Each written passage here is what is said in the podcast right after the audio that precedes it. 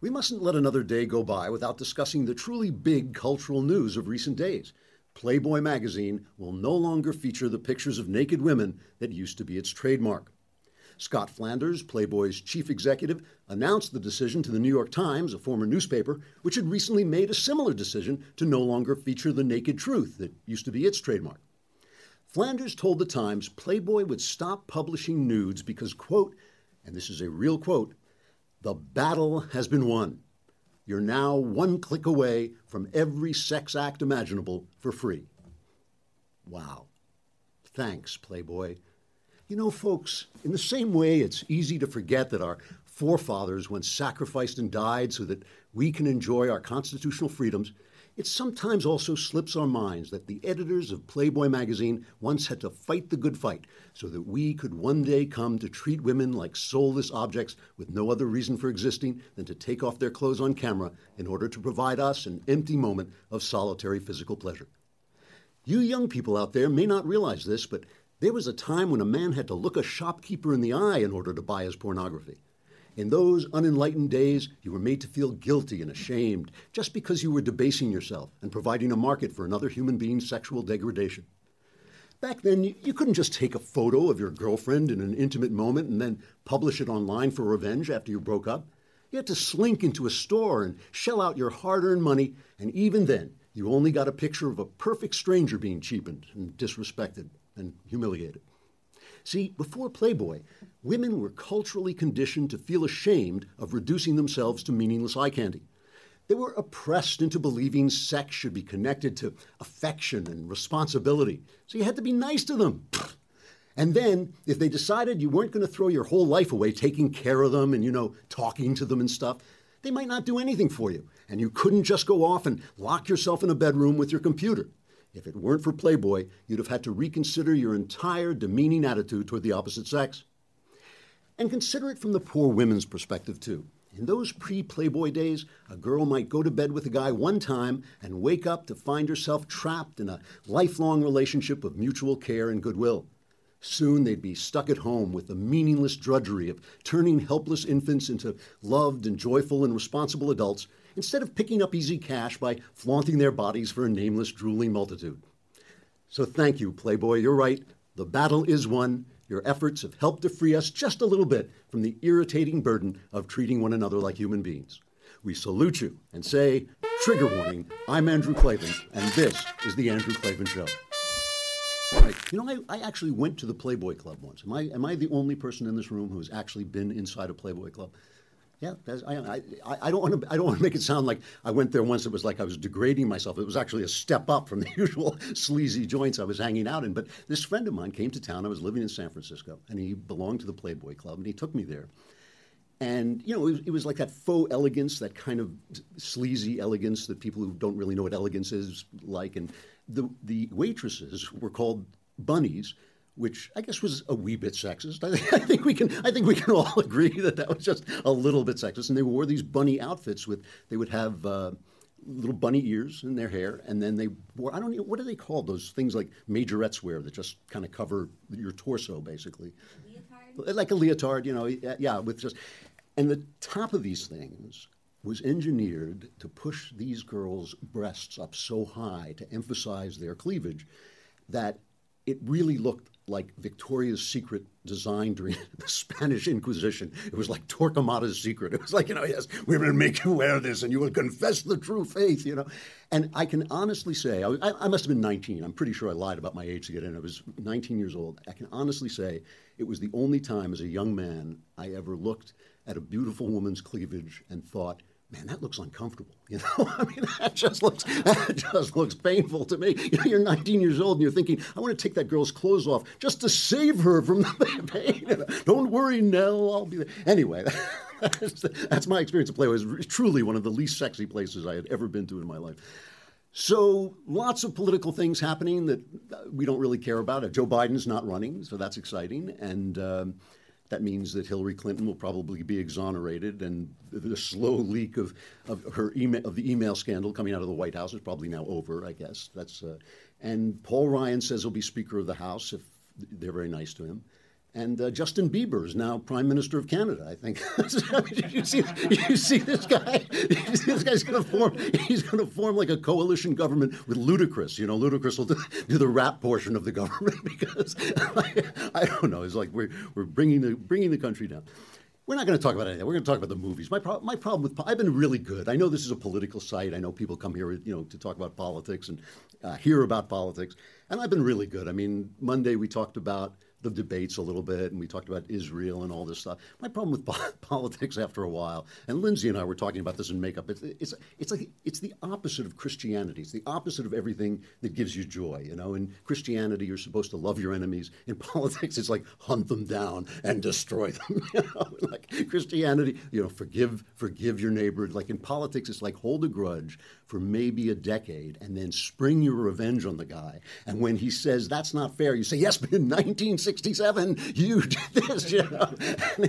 and in Christianity, the, the, whole thing is rejoice. That's your, you're commanded to rejoice. Rejoice always, rejoice evermore. And in politics, it's like despair every time you lose anything. You know, anytime you lose a vote, the country's finished. It's, it's all over. So I have to I have to heal myself by going back to the, the culture and the arts from time to time, which is where the soul goes to play. Know. so now I haven't seen. I think I've talked about every movie that I've seen. We talked about Crimson Peak the other day. And the only other thing I've seen was uh, San Andreas, which I watched with The Rock, Dwayne Johnson, saving everybody from the earthquake uh, in San Andreas. I watched that on pay per view because I, I, think I mentioned my wife is out of town and I'm just reverting to my feral state. You know, it's like it starts it starts with watching like Dwayne Johnson movies and then it ends up with me like running through the woods, bringing down deer. You know, like I, I am the king of the forest. You know, like I, I am the Rock. Uh, so anyway, but uh, it was actually a really good picture. Uh, Dwayne Johnson and Alexandria Daddario, and here, I, here I'm making fun of I'm making fun of uh, Playboy magazine, and I think when I mention Alexandria Daddario, every guy's, you know, the words "true detective" appear in every guy's eyes because she did a nude scene in that movie. That was it was like for guys, it was like a world historical event. It was like, where were you at D-Day? You know, where were you when Alexandria Daddario took her top off? You know, and you guys, you guys were making fun of me a couple of days ago because I said that women are nicer than men. There was a movie maybe five years ago. It was called Solaris. Do you remember this movie with George Clooney? An absolute stinker, right? I mean, this movie came out and it was, they knew, and the studio knew, they were testing it and they knew it was a stinker. And so to save it at the box office, they started leaking these kind of giggly little articles about how George Clooney took his pants off. And, the, you know, you got to see George Clooney's backside. And it would come out little, you know, you'd hear it here and there and they talk about it on Movie comes out and it dies the death. It just absolutely tanks without a trace, disappears, nobody sees it. And one of my brothers, I have three brothers, three of the funniest people I've ever met, and one of them said they didn't understand that, that women will go see George Clooney's backside if the picture is good. But when a famous actress does her first nude scene, men cancel their vacations and stay home. So, like, so, when you tell me like women aren't nicer than men, are barely human. You know, men are just just this close. It's like little peeking over the, the bar of being human beings. Anyway, I thought this was a really good picture of San Andreas. Uh, no kidding, it was so much fun. The special effects were insanely great. Uh, it, it, ends with the flag being unfurled and people saying the Our Father. It's like I couldn't believe it. It was just it was just a very very fun picture throughout. It got such bad reviews and has such a low. It's got like a fifty percent on, yeah, fifty percent, fifty six percent, fifty percent on the critic side on Rotten Tomatoes. And I just love this. They say this is the critics' consensus on uh, Rotten Tomatoes. San Andreas has a great cast and outstanding special effects, but Amidst all the sense shattering destruction, the movie's character and plot prove less than structurally sound. it's like, who, who writes that? Who gives a rat's? You know, it's like this big, big, beautiful, beautiful action picture. Just so much fun, and I can't, I cannot believe that anybody, you know, took the time to criticize it. It's dumb. I, it's dumb, but it was really fun. Anyway, the big movie news, as you will know if you, ah, if, as you will know if you uh, listen to Ben Shapiro. In fact, you'll know everything. Is, the Star Wars trailer that came out. And I'm not going to play the Star Wars trailer because uh, you know you can't see it if you're just listening. Uh, you know, all trailers are pretty much the same. A, a psychiatrist once explained to me, bona fide MD psychiatrist once ex- explained to me, that trailers are constructed for the infant mind what infants like to see is faces. They're, first of all, they're trained to look at faces. You look at babies, they just stare at your face. Big noises, you know, loud music, and very, very intense, easy to understand messages. And that's the Star Wars trailer. you know, it's like bam, bam, bam, bam, face, face, looking at faces, uh, looking at something. You know, bam, bam, bam, bam, you know, crash, explosion, boom, boom, face, another face, awestruck face, and then the messages are all like evil, is real, you know. it's, like, it's, it's all true, you know. Harrison Ford, you know, yes, it all. So now you have the trailer, or you can watch it on YouTube. that was the whole thing. So I, I have to tell you that I like Star Wars. I'm not an anti Star Wars guy. I never got Star Wars. I mean, this is just being flat out honest. I enjoyed it. I went, saw it, thought good movie, left, forgot about it. When you come into this office, there are guys having arguments about Star Wars that sound like parents like discussing a major decision they have to make about their children. You know, like you know, like well, should, should the Ewoks really come back? You know, you know, I don't even, I can't even remember who any of these characters are, and and that's how intense they are. So a, a, few a few weeks ago, I walk in. Can Jeremy, Jeremy, come on, come on over. This is Jeremy Boreing. He runs the place, and if it sounds like we're having fun, we are, and it's mostly because of Jeremy. He's he's also a film director. Made a, a terrific movie called Arroyo about it's about terrific. The, yeah, it's about the dreamers. It's about the dreamers it on is, our border. Yeah. a true story is that uh, I had the opportunity to meet Donald Trump uh, about a month ago. Mm-hmm and of course it was a wild tornado experience. Uh, and his campaign uh, director actually came over and said, "You made the Arroyo." really? yeah, yeah, yeah. this is this is the movie that informed Donald Trump's understanding of our border. so, so uh, I don't know. A month, six weeks ago, I walk into Jeremy's office, and uh, there's a look on his face that I expect to see one more time, which is when Jesus comes back. a look of awestruck. If you ever saw 2001, it was the look the cavemen had when they saw the big Earth stone. You know, it's like just this look of awe. And he said, "You have you have to look at something. You have to see this." And he takes out YouTube. So I figure, you know, it's a dog teaching a baby to jump or something. Like that. well, that one's good too. Yeah, that one's good too. and, and, you know, I, I, love those because the, the mom is always going, "Look, he's teaching the baby to jump," and the dog is thinking, like, "Is there a biscuit in this for me?"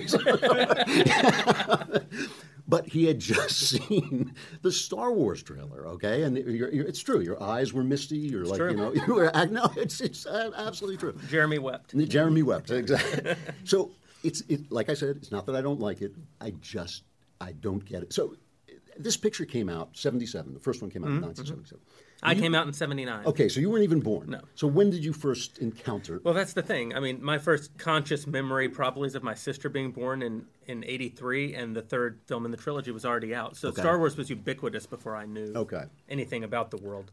So I, I, have no memory of seeing it for the first time. Oh, really? No. Okay. So let's talk before we talk about the movie. Let's talk about the trailer. What is it about this trailer that just blows you away like this? Well, J.J. Abrams understands nostalgia probably better than any other filmmaker. Okay. He's a filmmaker from the generation in which all the great uh, sort of art of the 60s, 70s, 80s was uh, culminating, and and he, if you anything he's made from his Star Trek uh, films that he's produced to Eight Millimeter, which was just an exercise in nostalgia. Right. Uh, even his first film, which was a Mission Impossible um, sequel, and it was so he's bringing all that stuff back. He's, yeah, he's bringing all this. Actually, never back. occurred to me. That's, that's right. Yeah. So of course, the the reason these trailers are terrific is because they they present you with a nostalgic view of what you loved about the original uh, Star Wars. In fact, one of the problems I have with the new trailer, we were talking about it with Jonathan uh, yesterday, is that the new trailer actually presents the new characters and something about the plot of the film. Right. And I went, oh, it looks kind of good.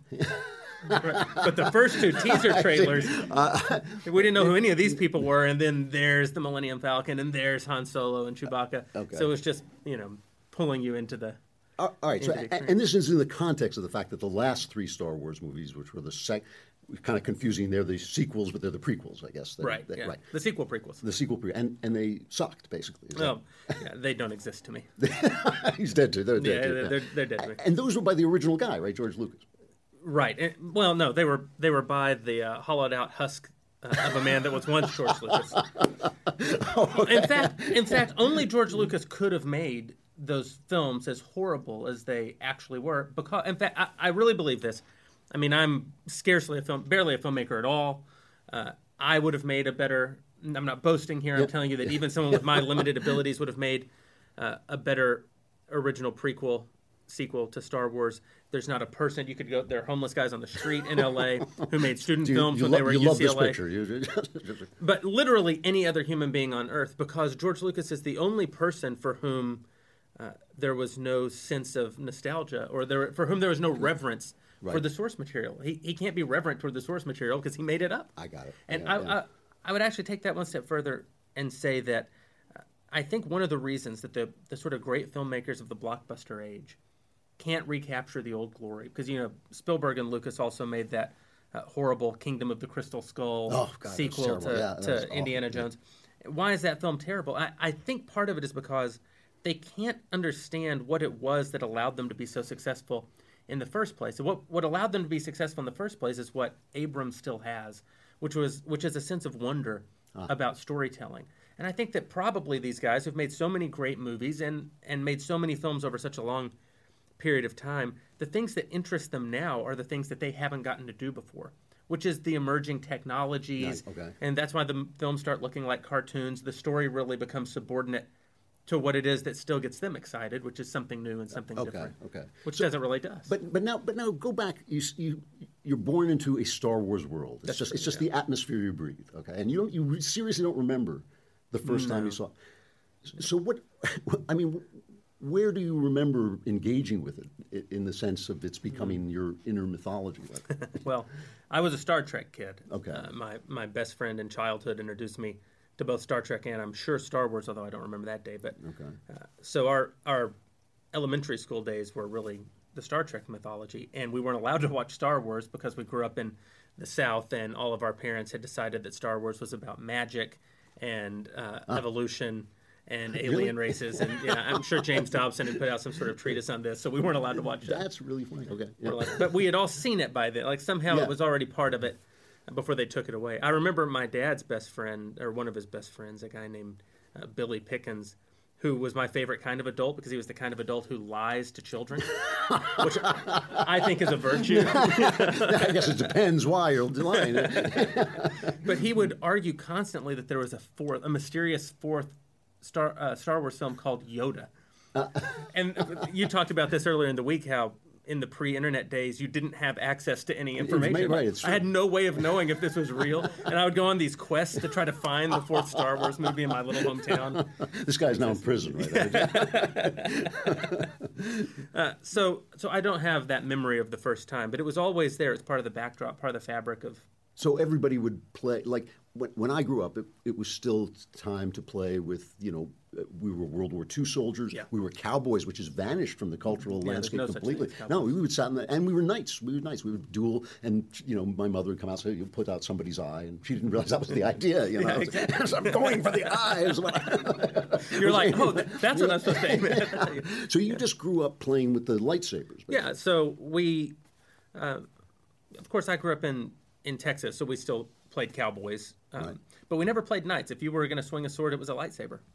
And we'd we'd buy dowel rods down at the hardware store and paint them green and red and Yeah. turn them into lightsabers because there were no toys back then of uh, of that sort of thing. So yeah, that's that's what we were trying to put each other's eyes out with.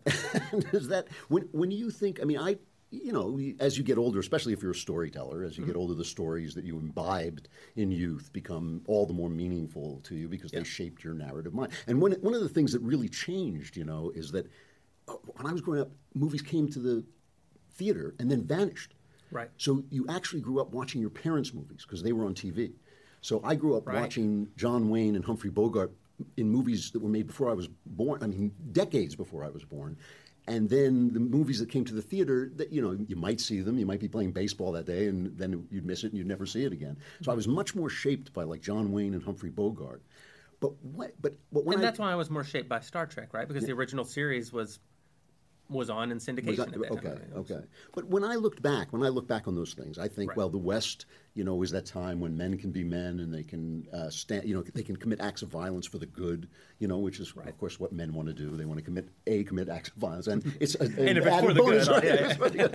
exactly. Then you can get away with it, you know. That's and uh, and, and you know, the, I, obviously, my father was in World War II, so that was a very important, you know, heroic moment for me and all this. What what is this with these with this space opera, basically? Well, you know, Star Wars, I think, is. Um, we've talked about this before. You know, it's the classic story. It's the hero's journey. So it's built. It's little. I think Lucas sat down like a like a math problem and tried to decide how do I tell a story that's based that touches these deep threads that run through uh, Western mythology, and Star Wars does that so perfectly. I think that.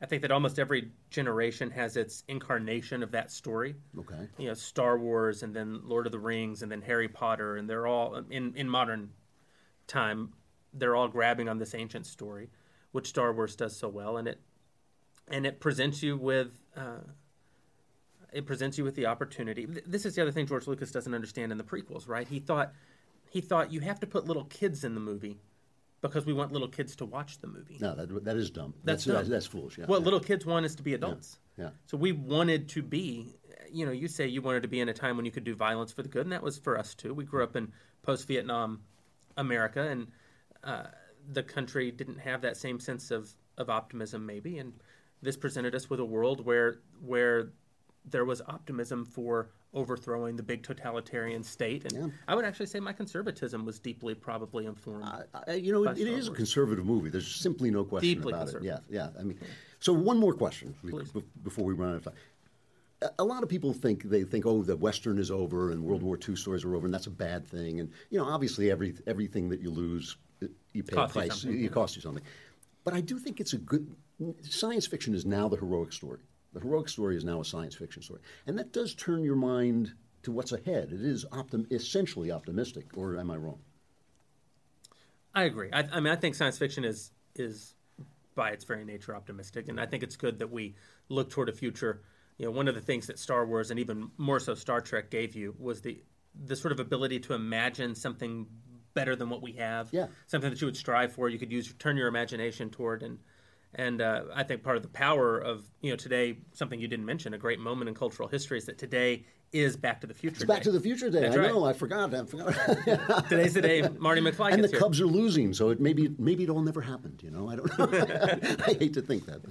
But you know, those that sort of idea that we can build the future. Part of the reason those things are successful is because you know actual engineers working at NASA today decided they wanted to get into science watching Star Trek. You know, Yeah, and yeah, they yeah. wanted to invent the future. And I, I think that that, in a strange way, is something that's being replaced right now because you say that it's sci-fi, but it's really now the superhero story.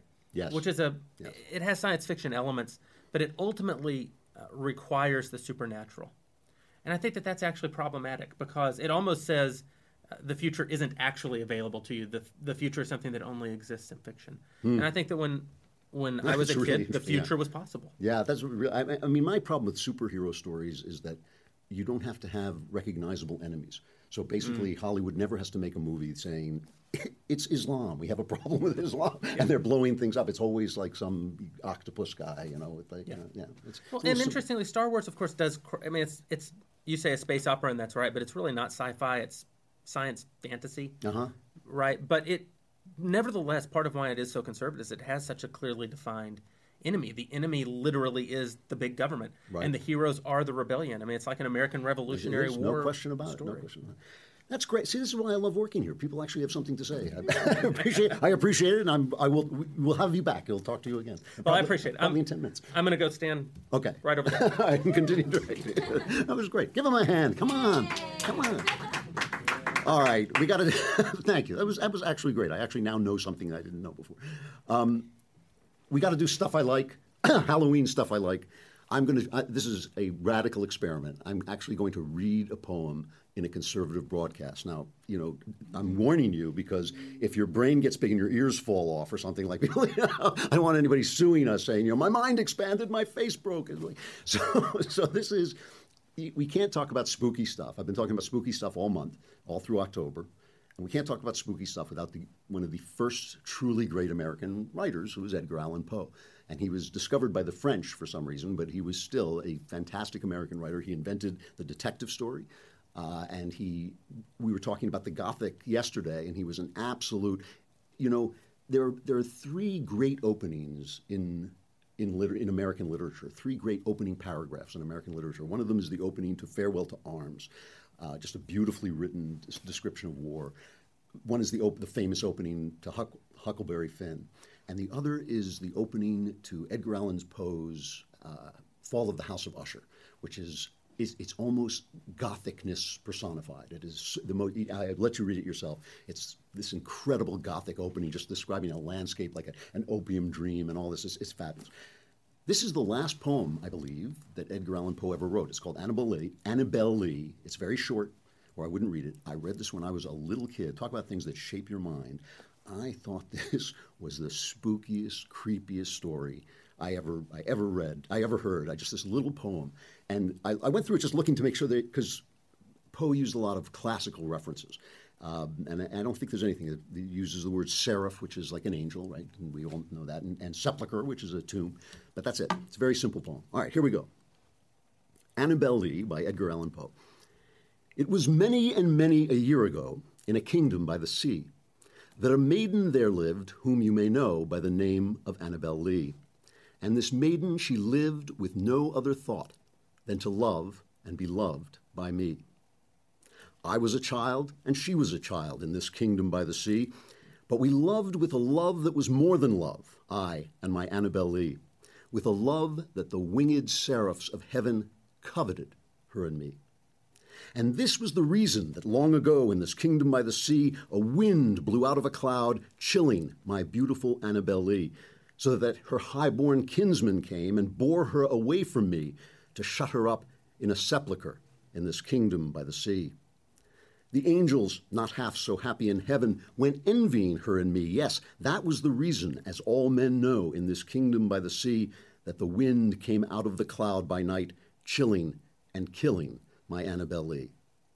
But our love, it was stronger by far than the love of those who were older than we, of many far wiser than we and neither the angels in heaven above nor the demons down under the sea can ever dissever my soul from the soul of the beautiful Annabel Lee. For the moon never beams without bringing me dreams of the beautiful Annabel Lee, and the stars never rise, but I feel the bright eyes of the beautiful Annabel Lee. And so, all the night tide, I lie down by the side of my darling, my darling, my life and my bride, in her sepulchre, there by the sea, in her tomb by the sounding sea. So we end with a little necrophilia, and that's one of the spookiest poems ever. That'll keep you up at night, and as it does, I hope you'll be thinking about coming back tomorrow. This is the Andrew Klavan Show. I'm Andrew Klavan. Thank you for listening. That was a great show.